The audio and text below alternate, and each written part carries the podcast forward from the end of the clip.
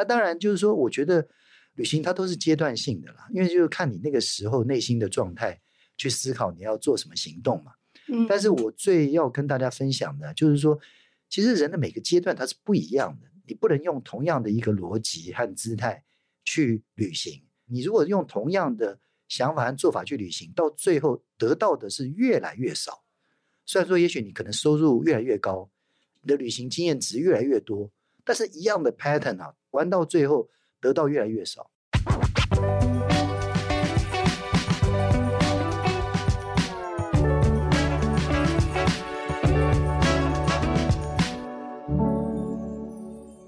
在设计里看生活，在生活里找设计。Hello，各位设计关键字的听众朋友们，大家好，我是亦欣，欢迎大家收听设计新商业单元。截至目前为止呢，设计关键字访问了不少台湾知名的旅宿品牌。那我时常问来宾，旅行的意义究竟是什么？这个乍看之下很哲学的问题，其实关乎于我们对于生活的期待以及对远方的向往。那今天节目呢，我们同样邀请了台湾知名旅宿品牌老爷酒店集团的沈方正执行长，他要来跟我们分享这个题。体验当道的时代，一间成立将近五十年的旅宿品牌，如何随着时代的变迁、消费者的需求，重新定义住宿，重新定义旅行？欢迎沈执行长。嗨，各位听众朋友，大家好，一心好。哇，讲话的速度很快，这所以我稍微放慢。我是老爷酒店集团的执行长沈方正。那我们在台湾目前有十个酒店，在国外。有四个酒店，那我们的酒店的品牌呢，一共有三个啊，这个属于全方位的五星级度假酒店，叫做老爷酒店。然后呢，我们有一个设计型酒店叫老爷行旅啊。那如果只有住宿没有餐厅的，就叫老爷会馆。那我们在国外呢，都开在比较特别的地方，我们有在帛琉。在摩里西斯、尼加拉瓜啊，以及比较不奇怪的胡志明市，呃，都有旅馆，欢迎大家到处走走玩玩。那我自己的座右铭是吃喝玩乐的狂热分子，所以呢，我对于生活中好玩的事情其实都有很大的兴趣。那希望今天可以多跟大家分享一些好玩的东西。那其实直到疫情之后啊，我觉得人都非常渴望实体的接触，这也是为什么就是大家在疫情后会有一个疯狂爆出去旅行的一个热潮。那可以去体验自己想体验的，然后为自己的生活开创更多新的事物。这同时也影响了就是我们怎么看待旅行这件事情嘛。那我觉得呃，旅馆时光对于一趟旅行来说，其实它也充满了各种意义跟可能性。体验它可能来来自于。非常多不同的地方，包含你在旅馆里面，你的住宿体验，你的被服务体验，然后以及离开旅馆这个空间之后，在这个城市的探索，对于土地的了解，其实都可以是体验的一部分。那今天节目一开始就蛮想要邀请执行长跟我们分享一下你对旅行的想法，跟你对旅行的定义吗？人家讲说，到底你的每一趟旅程有什么期待啊？那到我现在这个阶段呢？其实我一点期待都没有，这样讲起来很奇怪啊、哦。这其实已经不是期待了，因为等于是我们现在的旅行是一种创作，或者是一种生活形式。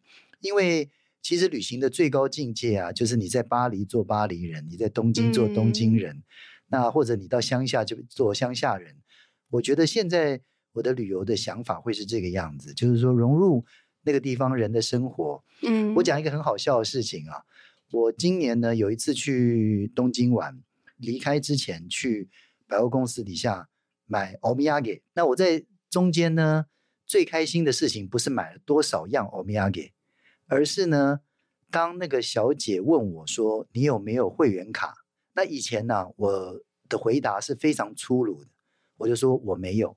那我自己也觉得说，日文这样讲他就懂了嘛。那结果我这次不晓得为什么心领神会啊。我在排的过程中啊，听了前面两个日本的小姐怎么样回答店员有礼貌的问题，这样。嗯，我后来呢，我就在后面呢、哦，就模仿他讲出来以后，我就觉得说啊，我来东京这么多年，我进步了。我讲了一个很有礼貌的日文，就是类似这样这样生活中的发现。我觉得那个是我现在旅行最精彩的。那其实从最早的阶段，我从刚毕业出来工作，那尽量。可以出去呢，就去最精彩的大都市啊，在自己能力范围所及。刚开始是去香港，因为最近。那当然后来去东京，就是去越精彩、内容越丰富、越刺激的地方，然后从早刺激自己到晚，一直收集新知识、看新的东西，用力的玩、吃、喝、买。那那个是那个阶段，从亚洲到了纽约也是一样，重复那样子的节奏、那样的内容。那纽约当然更精彩了，因为从更早到更晚，更多东西，而且在那样的地方表演啊、艺廊啊。感觉全世界都在那个地方，但是啊，到了出国超过十年以后，到第二个阶段、啊，我觉得是有一点像那个禅宗的顿悟这样。有一次，我就是走在东京啊，逛完一天以后啊，想说要吃什么晚餐，站在天桥上，看着已经亮起的霓虹灯啊，心里面想：我天哪，东京几十万家餐厅，我今天晚上到底要去哪里？就突然觉得说，好像不应该这样子。嗯，因为就是说，我们应该要学的啊，要刺激的，已经这么久了，看了这么多，你如果还是维持原来的样子，你自己不改变的话，那好像有点可惜耶。当然，你说世界很大，你可以继续去追寻不一样的那个刺激，但是我觉得人生到每一个阶段，有了不一样的经验值，其实自己要想办法要变。我后来啊，就是到了那个阶段以后呢，我就不先去找，我就随便乱逛。因为其实东京人也许也是这样子啊。我如果在那边生活，我不一定每天都很计划说今天要吃什么，就是今天已经到了哪个地方，就去附近走一走。那你就会到一个没有观光客的地方，而且到那个阶段，你如果又学了那边的语言，哎，你就可以跟跟隔壁的人聊天呐，就知道说日本的家常，不是说每次去旅行我要吃厉害的东西，吃有名的东西，而是每天大家在吃什么。那到那个阶段就很有 feel 了，因为到那个时候呢，你不在乎啊，一天要跑多少行程，得到多少东西的时候，那个其实你的范围就变大了，深度就变深了。就是说，你的旅行的 X 轴和 Y 轴啊，都向外拓展。嗯，我觉得那个才是真正很有成就感的旅行，因为你开始用你的眼睛看到别的台湾人、别的全世界来旅行，能看到不一样的东西。那个时候你就觉得说啊。我真的在旅行了，因为以前那个东西呢是用眼耳鼻舌身意，就是用五感啊在获得。那，其实好像是掠食动物一样，在那个城市里面其实蛮累的。那后来你稍微舒服了一点以后，X 轴 Y 轴都出来，像这样子呢，有了这种态度，到了全世界任何的地方都可以有新的那个感受啊，到每个地方你都很舒服，可以找到一个当地的方法。我后来到了东京、大阪、福冈，如果去个五六天，都会有个两三天早上起来找一个好的地方慢跑。嗯，在东京一定呢，就是去五天一定皇居会跑两天，跑完皇居以后呢，附近的旅馆地下就会吹吹冷气，然后等到不热的时候，慢慢回旅馆洗个澡，再开始想说，哎，我今天在东京要做些什么事啊？要看看美术馆啊，或者说，哎，要去那个。高级住宅区啊，麻布十番呢，还是哪里去看看贵妇怎么生活啊？比如说好几次没有去足地啦，偶尔也去跟观光客挤一挤，看现在店有没有变啊？就是好像那个观点不一样。嗯，那这样的东西呢，我觉得你走到世界任何地方都开始舒服起来。那个时候呢，虽然说每天实际去的地方吃喝玩乐没那么多，但是你感受更不一样。每一次每一天都觉得说，哦哟，原来东京还有这个角落。原来人家真正住在东京的人，大部分都不住在这里面，住在这个很大的东京的外围啊，住在私铁的各个沿线上面伸展出去的地方。因为私铁公司盖铁路，顺便做土地开发，那那边才是大家买得起的。北边人住哪，西边人住哪，东边人住哪，就更到他们的那个生活区域。那我到了最近。就完全也没有心态，也没有预设立场，就到那个城市去流浪，那个其实又更舒服了一因为其实我们就是该吃的、该喝的，你说任何国家啦，英国的、法国的、美国的啊、日本的这些地方，该吃该喝的东西，你在台北市认真找，其实也找得到，其实也找得到。嗯，但是你到那个地方去，觉得很舒服，就是哎，我又来到这个地方，比如说哎，到巴黎。每次都在那个塞纳河的左岸、右岸，在这个混来混去，永远也混不到巴黎的周边。那你很有余裕以后，罗浮宫那根本也不用去啦，对不对？那个这些教堂你也都不用去了，都看过了啊。那到底巴黎要去哪？这样，嗯啊，那这个时候呢，就想说，哎，我到了巴黎，也许不一定都留在巴黎啊，往马赛的火车站去看一看啊，觉得哪个地名没看过，买了车票就去。那那个可能是比巴黎人更有那个余裕了吧？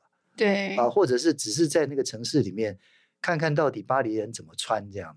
意大利和巴黎的警察都帅的不得了，他的制服就是我们警察制服，说也可以高规格来处理一下。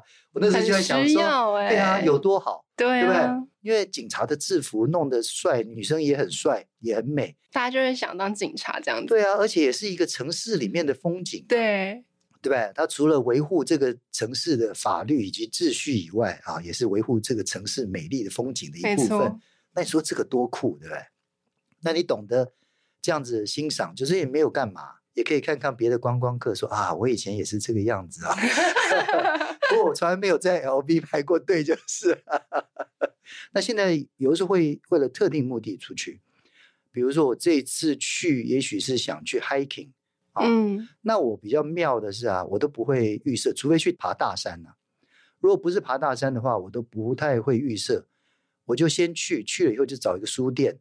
就买了那个旅游杂志，然后先翻一翻，找个地方喝咖啡、吃东西，再看看明后天有没有机会坐着车包个车就去那边走走路。嗯，这样子其实很开心哎，很开心。那当然就是说，我觉得旅行它都是阶段性的啦，因为就是看你那个时候内心的状态去思考你要做什么行动嘛。嗯，但是我最要跟大家分享的，就是说，其实人的每个阶段它是不一样的，你不能用同样的一个逻辑和姿态。去旅行，你如果用同样的想法和做法去旅行，到最后得到的是越来越少。虽然说，也许你可能收入越来越高，你的旅行经验值越来越多，但是一样的 pattern 啊，玩到最后得到越来越少，因为你已经不会因为那个而很很兴奋，对，或者是。你看到太多了，去到这个地方跟你都已经麻木了，好像没有新的刺激可以跟你的家一样，勾起你。对对对对对。嗯、那我现在看到的其实都是一些无聊的事情。我今年呢、啊、三月去跑那个东京马拉松，住在那个春山庄，本来的这个 Four Seasons 有很漂亮美丽庭院的地方。那因为我没有买包早餐的，我就要附近的那个面包店买那个面包。我看到面包店在收银的、啊、那个太太，我觉得她应该八十岁。我觉得说哇，日本那个银发族八十岁还出来上班还工作，很有，活力吗？活力，我就觉得说好棒。我想说，如果我八十岁也在卖面包的话，我自己也很开心这样。嗯、然后呢，为什么八十岁的人可以卖面包？因为面包哦，事实上夹起来上面，你比如说你在台北，你在东客啊，在 Yamazaki 买面包，面包上面没有价钱。那八十岁的卖这么多种面包，应该会记不得价钱。就没有办法当收银嘛？但是呢，它的收银台是用一个投影实物影像，就是可以算出金额的机器。那这样多好！那大家都可以去那边笑一笑，帮人家夹面包，就可以参与这个社会，可以做服务业，可以跟人有互动了嘛。那我觉得像这样子，就是说你去体会到这种东西，你就觉得啊，真的很棒。而且那个面包，好吃的不得了。日本人啊。的很大一个厉害的地方，就是日本人做面包比法国人还好吃，做法国料理、意大利料理都可以比他原来那个国家还要更厉害。我觉得这个我真的是服了他们，真的是难怪台湾人这么喜欢去日本玩。我在。之前执行长受访的内容里面看到，其实执行长在约莫十年前呢，就提出一个我觉得还蛮前卫的一个做法，就是你认为说饭店住宿是在贩卖一段美好的时光，然后你非常。注重除了住宿以外的其他的体验，包含你可能发起读诗啊，或是跟在地表演艺术的团队合作，或是跟一些文化策展活动合作，或是跟在地合作。然后我觉得这些事情是现在这个 moment 非常多不同的产业也在尝试去纳入跟做的事情，不管是不是旅馆，可能也许消费场景，大家也越来越注重，比如说与在地的合作，与艺术团体合作，然后或是与文学其他艺文内容的合作。可是实际上十年前就开始做了。那你当初是看到什么样的机会，或是你什么样的灵感，让你开启了这个不一样的一个做法？嗯，那其实这个是我十年前讲的。那其实我大概是二十年前开始做，因为在筹备娇西老爷酒店的时候，因为我给我们同事一个观念呢、啊，就是说旅馆啊，大部分的人会把它看成一个建筑物，嗯啊，就是盖的漂亮的啊，西式、日式、欧式、中式的建筑，也许是现代、后现代或者是仿古代一个建筑物。那当然弄得漂漂亮亮的，然后环境很舒服，好吃、好喝、好睡，是基本，啊、是基本这样。但问题是呢，其实你这样子是没有办法差异化的，就是说。饭店呢，如果变得越有年纪，它的附加价值就越来越低，价钱就越来越便宜，在里面坐的人越来越老啊。那这个是一般传统我们做服务业或者经常会碰到的那个挑战。那我自己就想，其实饭店呢是一个很好的在地的那个平台，因为在那个地方呢，其实无论是物产啊、人啊、历史啊、环境啊，都可以借由饭店看到，带领人呢进入一个地方的一个 gateway。无论是你在宜兰，或者说在大都市里面，其实都有这样的功能。其实后来，甚至日本的星野啊，很多国外的大连锁品牌也做这种新的潮流的旅馆，也都是用这种概念在做。那但是我们以前就在做类似的事情。我一直跟我们同事讲，旅馆其实是一棵树，一棵树呢种在那个土地里面，它是有机体，而且你是属于那个土地的。你用这样子来想，那其实就可以用那个平台做很多事。所以，我以前我们在礁溪老爷酒店就有思考，就是在宜兰这个地方它有什么。所以我们做过很多展，用宜兰的人物、宜兰的四季、宜兰的土地、宜兰的物产、宜兰的建筑物，做过很多很多东西，就利用大家来到这个地方做一些事情，让他在很轻松的状况之下可以体会。我比方说了，我在旅馆里面如果办一个宜兰本地的摄影展，或者是宜兰的画家的画展。你今天呢？如果是台北的艺廊，或者是台北市立美术馆，那都要测很厉害的展，才能吸引很多人进去看。那比如说最多人看的这几年，这个江贤二老师的画展非常非常棒。那真的是要很有吸引力，嗯，才有办法让人进去。但是饭店不一样，饭店是每天都很多人进去，住都是四五百人，用餐都是一千多人。所以啊，你在那边只要有东西让人家体验。自然就有人会经过，那只是经过的人，他体验深、体验浅，停留时间长或短，所以我们会利用各种形式、各种方法，想要把宜兰这个土地所蕴含的东西展现给消费者。那就是做这个东西呢，其实我觉得要从两方面来看。第一个是从员工层面看，就是说增加员工对这个饭店的认同，因为做这些事情，员工也会觉得。自己的工作赋予意义嘛，因为除了帮人家服务以外，也帮这个地方啊，或者是我在这个地方工作，对这个地方有贡献。另外一方面也是对旅客，旅客呢本来只是就是想说来休息，没想到还看到这么精彩的表演，没想到还看到这么厉害的展览，没想到住在饭店里面还可以看到规划主题的那个诗的创作，就是说很多东西都是旅行里面的你的没想到。给客人一个 surprise，或者说，哎，让客人更了解这个地方。那这个是我们自己本身的使命了。因为在这个地方，其实你要做得好，不是说你自己赚钱而已啊。你自己赚钱，客人觉得好，又替这个地方可以做多一点的论述，让内涵被人家看到。我觉得做起来其实很精彩，而且每个服务业都可以这样做。嗯，我刚刚突然想到，就是因为刚刚前面执行长分享你自己就是现在比较喜欢的旅游的模式嘛，然后我觉得其实某种程度上，现在有非常多的年轻的族群，或者是比较资深的旅游的爱好者，他其实某种程度上也是蛮像执行长刚刚提到的，他其实到一个地方更想要体验的是在地的生活，而不是一直去跑一些观光的景点，甚至大家会刻意的想说，想要去融入当地的。日常生活的风景，而不是说我今天就是只去看一些可能指标性的建筑啊，去一些乐园啊，或者是去一些大家排队的名店。然后我自己也是，就是像去年我有去美东 road trip，然后从纽约出发，然后一直到那个尼加瀑布，然后。一直回回到、啊、往那个 Buffalo，、嗯、对对对，往 Buffalo 去，对对对对对，然后再往南，然后到费城，然后到华盛顿，然后绕一圈再回纽约。哦、这个是美国历史重要的区域。对对对对，没错，历史重要的区域。然后其实每一个城市都会有连锁的饭店嘛，像希尔顿是几乎每一个城市都会有。可是像我们那时候，我就觉得，哎，我们去到那个地方，我也要体验一下当地的生活到底怎么样，所以我宁愿去租 Airbnb 的 house。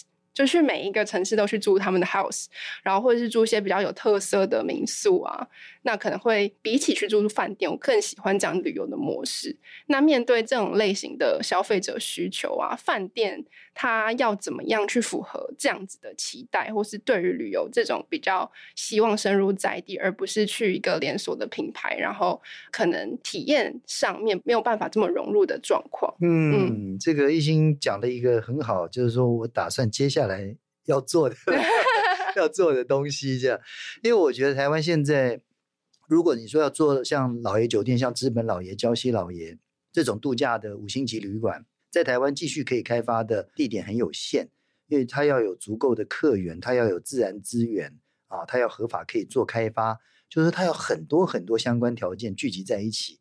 那而且那种形式呢，传统上它可能是全客群的，适合家族的，适合公司团体去旅游的，就是说它会受到局限。虽然说我们都做了很多在地的东西，融入我们日常的，无论是策展啊、服务啊、客人可以看得到的体验呐，啊、哦，那那些都做了。但是比如说像一心说他去美国这个 trip，做那样子的跟 Airbnb 或者说很在地的东西，台湾目前呢就是比较不容易。嗯，那我现在想法呢是，我其实从去年底今年都有跟一些同事在聊，我很想在台湾的二级或三级城市，但是它是有历史、是有内容的地方做老爷酒店的旅馆。嗯，可能是用我们的会馆的这样的形式做，规模不大，但是呢，本身那个地方我们要先充分了解，比如说我随便讲几个地方，像屏东，屏东也许潮州啊。就很适合开一个时间的旅馆，嗯，那或者是台东的长滨，也许就很适合开一个二十间的旅馆。这个都只有住，但是问题是呢，这个住宿的设施呢，是以整个那个城镇为一个大的内容。什么意思呢？就是说你来这边住，我可以跟你讲，我的早餐呢是选这家、这家跟这家，这三家或两家早餐店，就是你去吃。那你到这边来呢，就是说是很 easy 的，比如说长滨有独立书店，就是哎，我欢迎你去那个苏州买一本书，或者说哎，那我们的午餐或晚餐呢是那三家面店，或者说我推荐你去看那两个教堂，就是跟住民宿一样。但问题是，我们会比民宿呢或者一般的旅馆经营者更了解那个内容里面代表的含义和你可以体验的方式，因为一般呢的民宿只是提供一个资讯。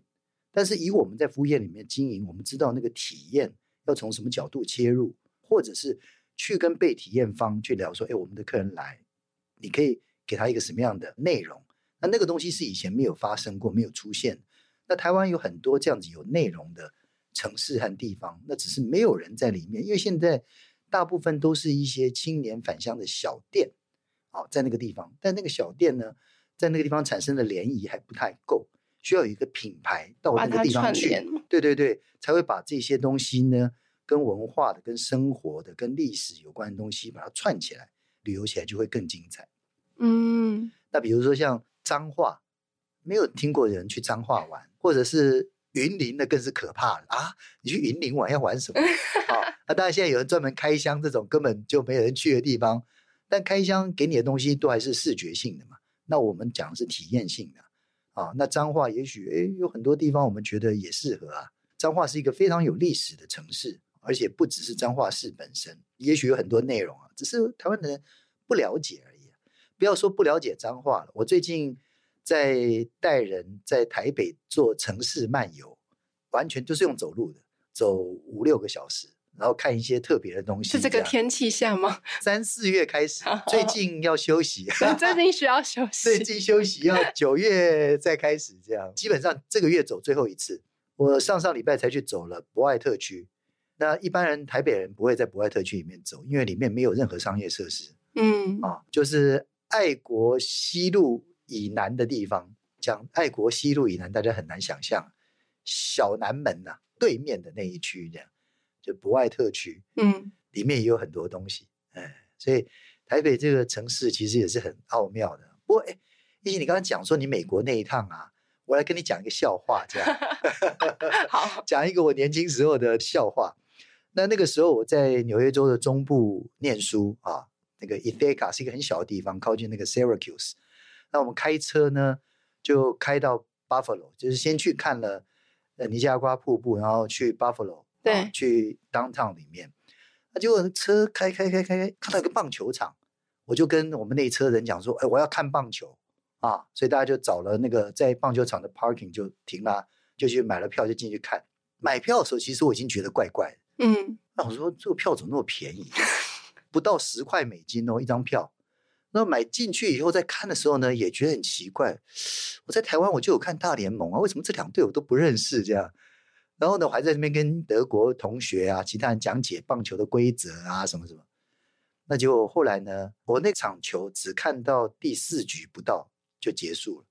为什么？因为德国同学一直说要走，我就说还没结束啊。我说前面的那个美国人也在帮忙讲解啊，什么？他说没有啊，我已经来这边，我已经看到人家这个球丢来丢去、打来打去。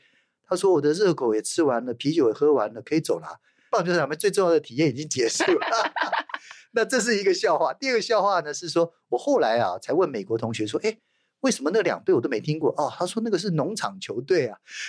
我以为 Buffalo 有大联盟的球队。对，我刚刚想说，哎，Buffalo 好像没有大联盟的球队。但是因为你不知道嘛，傻傻去那个国家，只要看到棒球，你都以为是大联盟。所以就是说，旅行中的这种有趣的事情，我觉得误解有时候是一种好玩呢。我去 Buffalo 的时候也是发生蛮有趣的事情，因为大家知道 Buffalo 其实算是一个蛮没落的一个城市，大家除了去 Niagara 之外，基本上你是不会去到 Buffalo 的。会去那个 Niagara 的 Rock Cafe 买一件 T 恤。没错，然后因为那时候也不是什么旅游的旺季，所以没有什么人。然后在市中心，它有一个圆形的广场，然后它就是它的市府大楼非常知名嘛，大家会去那边拍照。然后我们就走在那个广场上面，然后就有一个收垃圾的。他应该是工友，然后他就来跑过来找我们讲话，然后就问说：“问我们说哪里来的？然后我们有没有想要去哪里？”然后他就很热情的跟我们推荐说：“你们一定要上去那一栋楼的顶楼，风景非常漂亮。”然后我们其实是一群没有做功课的人，我们根本不知道我们要在市区玩什么。如果不是他来找我们搭话，还热情的带我们走那个员工的后门上去的话，我们根本就不知道，就是那一栋楼可以去顶楼，然后顶楼有一个观景台，可以看到整个 Buffalo 的风景。所以我觉得，就是一个没有做功课的 旅游，但是却得到了意外的体验，而且不用钱嘛，对，不用钱，因为全世界现在观景台都要收很多钱，对，嗯、对，所以很有趣。对，旅行中其实这种发现其实是最精彩的。嗯，那台湾其实有很多很精彩的内容。那像刚才一心讲的，就是说我们旅行里面另外一个方面，就是说要放弃你的城市个性。嗯，因为你在城市里面因为住的太密集了嘛，那或者说你经常碰到陌生人，所以你基本上不会随便跟人家攀谈。对，然后你甚至也不会，人家说带你去你就去了。对对对对对，那基本上因为大家如果是因为你们一群朋友没有问题，但如果一个人也不敢去，嗯，就是说你到了美国，当然你会有所考虑。但在台湾，其实你到了比较乡下的地方，其实可以跟随便跟那个坐在路边的人聊天呐、啊，跟杂货店老板呐、啊，啊，跟那个骑摩托车停下来的人呐、啊，其实你从里面可以得到很多东西耶。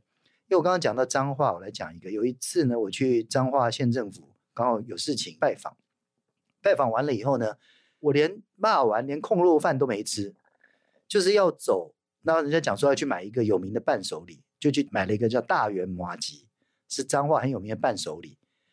那我想说，哇，这一趟来了，就买了一个麻吉，办了一个公事就走了，那不是亏了吗？那多久没来彰化？我想说，不行不行，这样子不能离开这个城市啊！我就去问大圆麻吉的老板。我说：“哎，陶哥啊，阿里假中岛红绿豆。那后来呢，他就跟我讲说：“哦，他附近有一个拉仔面，你去吃这样。”拉仔面是什么？对，其实啊，他在跟我讲的当下，我根本就不知道这什么东西。那但是我想说，这个老板吃的应该是很在地的，而且也没吃过这个啊。结果后来就按照他讲的就去了，去了以后看到那个字呢，就是拉东西的拉，一个人字旁的仔，拉仔面，也不知道是什么，就点点了一吃以后呢，啊，这个是拉仔面。里面是拿当汤底的一种面，我后来呢又听说啊，其实这有好几种讲法，一种讲法是里面是拉的汤底，所以它就是拉的汤面，对对对对对。另外第二种讲法是跟切拉米一样的意思，就是说那个面在对在 热水里面拉来拉去拉来，哦叫拉仔面，我不知道是哪一个，但是反正就是好吃，而且我到那次以前都没吃过。所以旅行里面就是说，我觉得自己也要去找一些空间呢、啊。嗯，我自己出差啊，或者说任何时候到一个城市去演讲，比如说有一次去南投演讲，南投市，我就跟同事讲说我要提早一小时到那个地方。他说：“哦，你要演讲准备这么久？”我说：“不是，我要到南投第二市场去逛。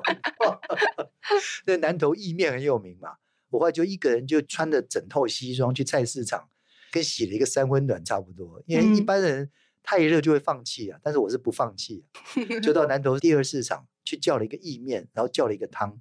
我跟你讲，我吃那两个东西啊，我有严重的罪恶感，很好吃，但是呢，你知道吗？”那次去演讲，大概差不多十年前去啊，现在物价大概也没有高多少。意面二十块，很大一碗，然后呢，豆腐汤十块，吃那一顿三十块，在台北市啊，seven 的饭团都吃不到，好夸张哦，吃的很饱，而且我流的满身大汗呢、很开心的去演讲。跟我们讲很多体验这件事情，怎么创造旅行之中意想不到的风景嘛？那因为我们是设计媒体嘛，所以也很想要跟执行长聊聊设计的部分。因为刚刚执行长其实有提到，老爷酒店旗下的子品牌老爷行旅，其实是锁定对于艺文啊、设计事物非常有感的年轻族群嘛。那执行长，你是如何看待设计啊、艺术在为入住者创造体验上所担任的角色跟贡献？一个以设计艺术文明的旅宿，它跟没有这些东西的旅宿，它的差别在哪里？设计为什么那么重要？因为我觉得设计的本身呢、就是一个旅馆存在的意义了。因为一个我觉得很棒的旅馆、啊，就是如果只是盖的像一个医院或者说平凡的那个住宅的话，那就失去了一种创造新体验的机会嘛。但是就是说，如果你有设计，而且是比你普通的生活。所接触到的东西更棒，比如说在台湾，在成品里面会看到北欧橱窗的店。那如果有一个地方的住宿条件是整个东西都是以北欧的主题贯穿的所有的 detail 来做的设计的居住空间，你会觉得说哇，我不用去北欧就可以体验北欧的生活。对，而且你会觉得哇，原来北欧的餐具是这样的设计，北欧的家具是跟他的生活有关？从里面你可以体会到很多东西。那或者是今天在日本，现在星野集团在全日本各地在开新的旅馆，每一个新的案子，他们都以当地的文化编织、工艺品、物产啊，把所有的东西都浓缩在一个小的旅馆空间里面，非常精彩。因为它的设计就是你创造新体验的一个契机啊，因为你看得到、闻得到、摸得到、用得到，那个设计一直围绕着你，在这个体验空间里面。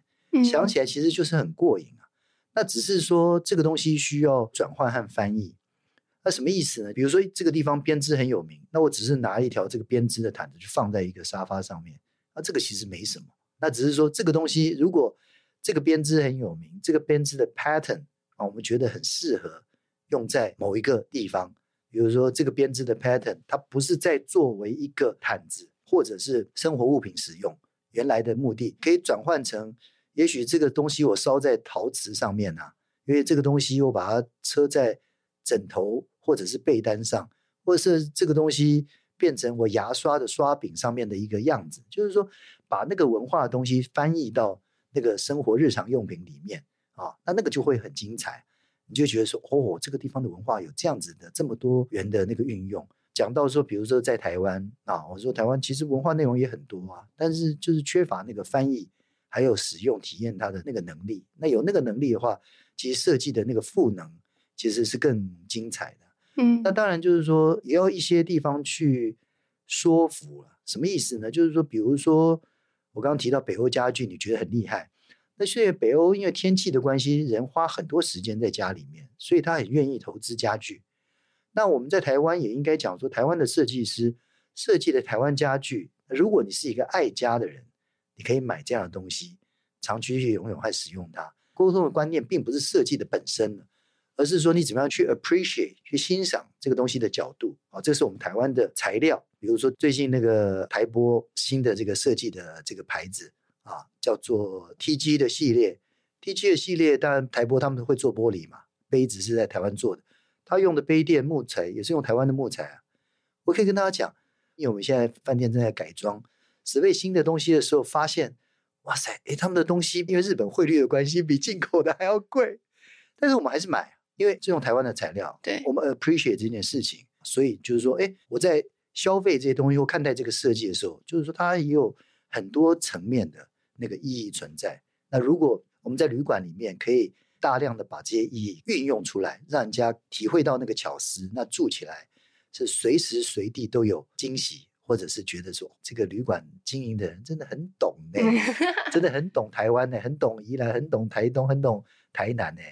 嗯，我觉得刚刚听起来，执行长比起把旅馆当成一个旅宿业或是服务业，好像更把它当成一个内容产业在经营。对对对对对，像我们在礁溪策这么多展览，用这么多素材，现在还一直在想，就是说下一步再怎么走这样。虽然说，当然每一个地方它的内容都非常多，但怎么样，就是说长时间的有一个主轴一直往下拉，那这个比较重要，而且要它要是可以累积的，因为这个也是跟。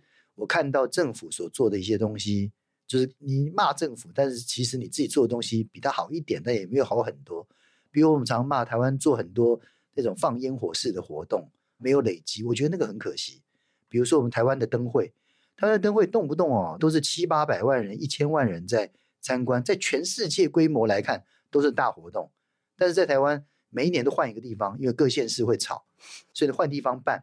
如果它是固定时间、固定场所，每一年有这么多人，它可以是一个很大的观光亮点，也可以变成全世界很重要的一个活动。但是，嗯嗯，希望下一次的总统当选人啊，可以 把这个类似的东西，就是可以做一个累积啊。因为文化的东西就是不断的累积嘛，无形的累积、有形的累积都是需要的，厚度才会出来。嗯，那这些累积啊，或是沟通的方式，或是内容的呈现，它是一个跨国界的嘛？因为现在大家也知道，可能国外的旅客也越来越多会进来来到台湾嘛。那这一些老爷在不同地方的布局，不同地方的内容的展现，包含可能比如说现在各地有一些在地领路人的一些 project 正在进行嘛。那这样子的活动跟企划，它是一个跨国界的吗？那怎么样让台湾人同时也可以感受到很在地、很深？那同时也可以让外国人他可以非常容易的理解哦，这是台。湾的文化，或者这个是宜兰的，这个是新竹的，这个是台南的，这两者之间会需要做出一个取舍吗？或者是它怎么样同时包含？嗯，我们最近在做的这个老爷式旅行啊的这个内容呢，其实就是在不同的城市找不同的人，提供你一个视野，怎么样去看待这个城市？嗯啊，那怎么样在这个城市里面生活？我们这次找的有策展人，很跨领域，有建筑师，有庙的管理人啊，有艺术家，就各方面领域的人，怎么样在他自己生活的地方看待那个城市？我自己认为他是没有国界的，因为他们所提供的视野是一个很轻松，但是很有内容，又很在地的。我讲一个我看待台北城市的一个角度啊，如果你站在台北北门邮局的对面，就是台北铁道博物馆，往邮局和北门的方向看。就完全看出台北这个城市的样貌，什么意思？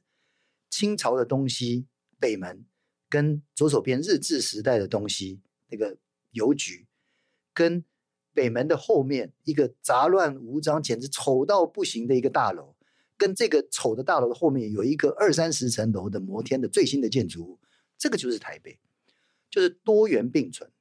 那今天呢，台湾人看到，如果叫你站在那个角度看。你会讲说哇，他丑的要死，怎么这些东西都在一起？但是如果老外呢，他说看到这个东西，他想哇，这这太神奇了，怎么这些东西都发生在同一个场景？这样，既然这四个东西目前都拆不掉，那我们可以想说，哎，好神奇哦，这个 mix and match 也是蛮厉害的。我说啊，如果是我的话，把这个拍张照抽色，只留下线条的话，其实搞不好像一个艺术品，对不对？因为这么多不同的线条和纹理在一个地方。也是蛮酷的，对不对？所以就是看待的角度了。那我觉得老外会觉得是蛮特别的啊。那你说台湾，你说这个旧公寓这么多，加盖这么多，从空中看，哇，这个城市是一个大灾难。但问题是，你也不能说把这个城市毁坏掉再重建呐啊。那在这个基础之上，怎么样去观看或者怎么样去进步？那这个是大家对未来美好城市在台湾各个地方。都有一个向往的话，慢慢城市会往那个方向走了。我常常觉得，就台湾人太急了。巴黎形成现在这个样子是几百年保持才有今天的巴黎，很多地方都是一样的。你今天台北要变成一个很漂亮的城市，可能要再给它一两百年，虽然我们看不到，但问题是要形成那个对于美好城市或生活空间的文化和想象，它需要时间，一百年后才会这样的。你今天没有，一百年后还是没有。好，那今天我们看待设计啊，看待生活啊，很多东西都是这样。嗯，要往好的方向去栽种这个文化，未来才会变得比较美好。那不一定是我们的美好，是我们大家共同未来的美好。嗯嗯。我觉得讲一个比较高大上的旅馆，很像是一个城市它的缩影。因为我今天是一个外地人，我来到这边，我可能会在这个旅馆里面驻足，可能四天、五天、六天。它其实就是我在这个城市的一个起点或是锚点。我从这边出发，然后再去观看这个城市更多不同的风景。所以。比起把它当成一个住宿的地方，它其实更像是一个体验的起点，对不对？现在的旅馆，它除了住的功能之外，它应该可以开展出更多让你探索这个城市的一个开关吗？就是你从这里开始，而且每个员工都是我们的大使，对，民间大使，让外国人了解到台湾人是什么样的溃靠。那旅馆从住到它必须要包含体验，甚至游程。执行长觉得这个发展的历程为什么会这样子的演变？然后以及是不是现在做旅馆的比以前越来越辛苦啦？要关注的层面越来越多了？其实也不会，因为其实就是说客人也在进步啊。客人越来越挑剔吗？对，不是，客人希望更多的体验，不光是住而已。嗯、光住的话，反正就找一个民宿或 Airbnb 有住就好了。对，因为城市的内容在外面嘛。对，那我们是希望就是说成为一个平台或成为一个 gateway，所以就是你要让。别人穿越你的这个时空，看到整个城市，或者有不一样的体验。因为很长，我去到一个城市，第一个点就是饭店。对，没错。我先 check in。对，要放行李。对，讲到这个啊，因为现在国外人力短缺啊，有有的地方你到了以后都先不能 check in，都规定要到下午几点 才能去柜台，连柜台都不给你去。对。那我们回顾刚刚所讲，在这个当代的发展脉络下啊，旅宿它不再只是一个旅人暂留的空间，它也不仅只是晚上睡觉的地方，刚刚有提过，而是旅人在领略这个地方文化的一个起点嘛。那同时，当旅宿空间可以被运用的可能性越加的宽敞，大厅不是只是大厅，房间也不只是房间，它可以同时是艺术展演厅、美术馆，或是任何更多的可能性，它让更多的文化艺术在地。的事物可以在这边发生，它也会带领旅宿这个产业走向另外一个或是新的阶段嘛。那在这样的前提下，就是老爷集团在这个后疫情的时代啊，对于旅宿的定义会有什么样的转变？因为我们刚刚其实也有聊了很多。那如果要一语概之的话，执行长的想法会是什么？因为疫情的关系，大家希望一个更安全、更舒适的环境，或者是因为疫情，其实在台湾走到以前没有走到的地方。体验到以前所没有体验到的内容，或大家更多人留在台湾，应该台湾是产生了更多内容有关旅游这件事情。很多人返乡，很多人做了新的尝试，很多人改行。那旅馆在这样的情况之下，一样还是一个平台，要把这些东西挖掘和介绍出来。我觉得使命是一样的，只是内容改变了。希望大家在台湾玩的越慢。玩的越深会越过瘾，但是就算是玩，其实也是一个学习的过程。你必须要有一点点知识 啊，才能够玩的。而且你自己在台湾玩的厉害，在国外才能玩的厉害。嗯，我最近常常在讲嘛，就是说，你如果在台湾这几年就有看过戏剧表演，就有听过演唱会，那下次你去国外的大都市，我建议你餐厅不用订，但是你可以先订个表演来看看啊。对，哦，那个应该会比订了一个米其林三星的餐厅还要酷。而且你的体验，我觉得会比吃那顿饭来的还要精彩。嗯，讲到这个，我超想要分享我去纽约。不行不行，时间不够。你下一集再讲。我下一集再讲。那今天非常谢谢执行长来到我们节目，分享自己在旅游上的体验跟经验，然后同时也跟我们分享老爷酒店在这段时间做了哪些新的尝试，以及未来希望可以再往哪一个方向发展。那今天的节目就到这边，最后还是要再次邀请大家，如果听众朋友对于设计新商业的议题还有任何的好奇，或是希望听到我们专访哪一个你很感兴趣的对象，都欢迎留言让我们知道，并留下五星好评。那除此之外呢，我们也在节目的下方留下小额赞助的抖内连接，欢迎喜欢我们的听众朋友可以留言抖内，你们的支持是我们持续制作好内容的最大动力。那另外，想要知道更多 SD 关注的议题，邀请大家持续锁定设计关键字 Podcast，或到 SD 的脸书官网 IG 社群来追踪我们。那设计关键字，我们下次见喽，拜拜，拜拜。